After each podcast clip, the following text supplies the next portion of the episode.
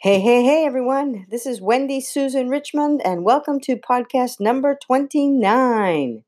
Today, we're going to talk about the undercover marketing secrets of the Macy's Thanksgiving Day Parade. yeah. You know, I love the Macy's Thanksgiving Day Parade. And when I was growing up, and I used to watch it every year, and now I love it even more because I see all kinds of undercover and yet very blatant marketing messages throughout this wonderful event. So, if you take a look at what the parade is, you'll start to see just how brilliant Macy's is. This parade has been promoting Macy's ever since it began in 1924. For almost a hundred years, we've been loving this parade and being subtly and not so subtly marketed to.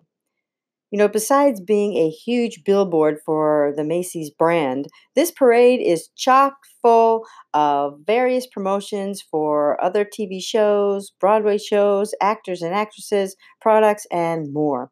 You know, during the first half hour of the broadcast on CBS, I heard brought to you exclusively by CBS. What is that? Well, it's a promotion for that station and its shows.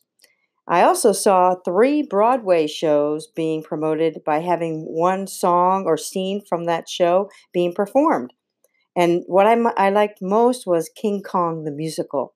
I mean, they showed us what King Kong looks like in the theater. It was huge and it was really cool.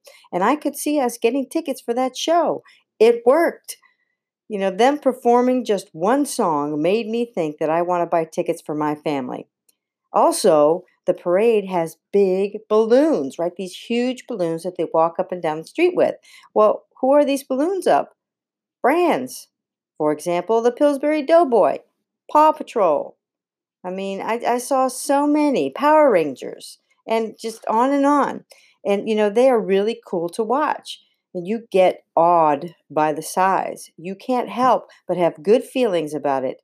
I mean, they become larger than life. And why is that important? Well, you have good feelings, right? So you connect with with their brand. If you're looking in the grocery store the day after seeing the Pillsbury Doughboy larger than life, you connect with that feeling when you pass by that product in the store. Now, you may not buy then, but it certainly does change uh, how you feel about that brand. And you know, chances are good in the future you're going to buy something. You know, in this broadcast, there were stars of a new upcoming TV show. They were there to spread the word about their new show on where? CBS, of course. And do you see how this is all connected? I mean, it is brilliant marketing. You know, most people aren't aware, or they don't care, or they just look over it because it is positioned around a fun event. What? A parade. Now, how can you use this in your marketing? Well, what you can do that makes, uh, you know, what can you do? Let me ask you a question. What can you do that makes your clients or customers, patients feel good? Do you have any special events for them? Do you give them special gifts from other complementary businesses? Do you try to make your business different by giving experiences and not just the business as usual?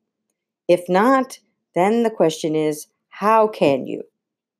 If you can ask how, you'll always come up with an answer. How can you model this parade marketing strategy? Because that's exactly what it is. I visited a town um, in upstate New York a couple years ago to go to a special craft beer brewery. I love craft beer and I love going to breweries and tours and things like that. And I ended up in this small town. And the interesting thing about this brewery and the town was that it seemed like the town, uh, the brewery was actually sponsoring the town.